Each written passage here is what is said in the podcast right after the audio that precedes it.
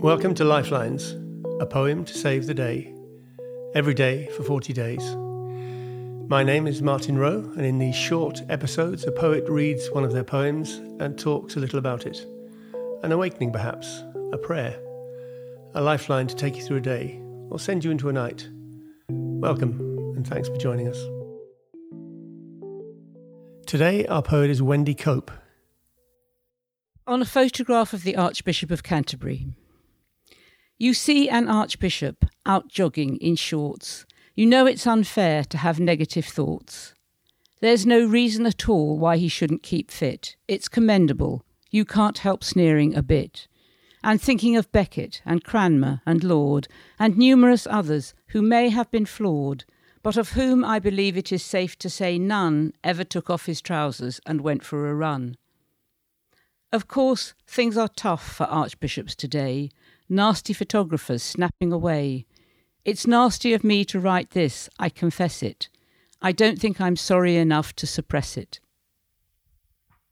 When I wrote that, not long after Justin Welby had been appointed, somebody somebody thought that poem was about Rowan Williams. I said, How could it be about Rowan Williams? I'm sure he's never been seen out jogging in shorts. Anyway, there's this picture of Justin jogging in shorts along a pavement. And of course, press photographer, you know. And um, that's when I wrote the poem. And I felt a bit guilty about it. Um, you know, as I explain in the poem, I mean, why shouldn't he, poor man? But nonetheless, I couldn't help writing that poem about it. But this is the 21st century, and perhaps we should adjust our ideas about that kind of thing. But I believe he now does his jogging inside the grounds of um, Lambeth Palace um, which seems a sensible thing to do. um, anyway, uh, last summer I was at the Greenbelt Festival, and uh, Justin Welby was there. And uh, Martin, who is actually making this podcast, was introducing my event. And when he spotted Justin, he insisted on introducing me to him and showing him the poem. And my heart absolutely sank.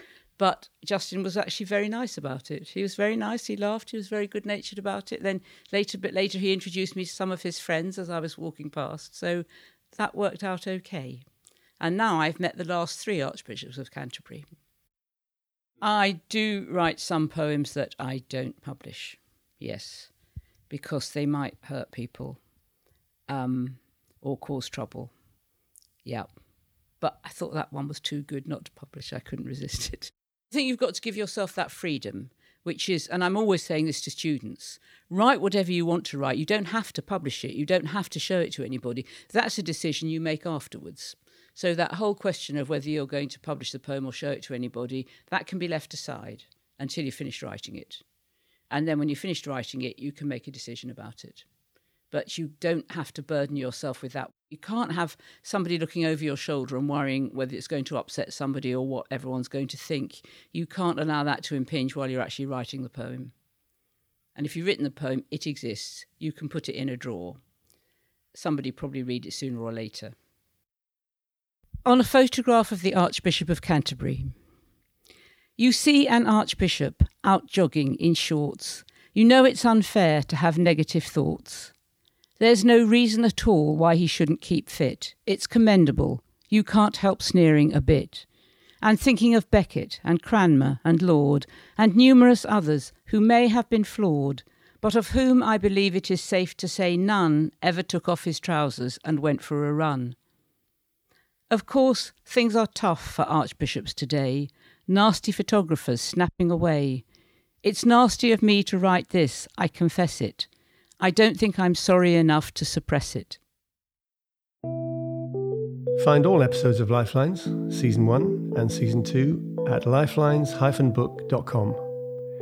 That's where you'll also find more on our poets and their poems, and on Lifelines the Book, a collection of notes on life and love and faith and doubt.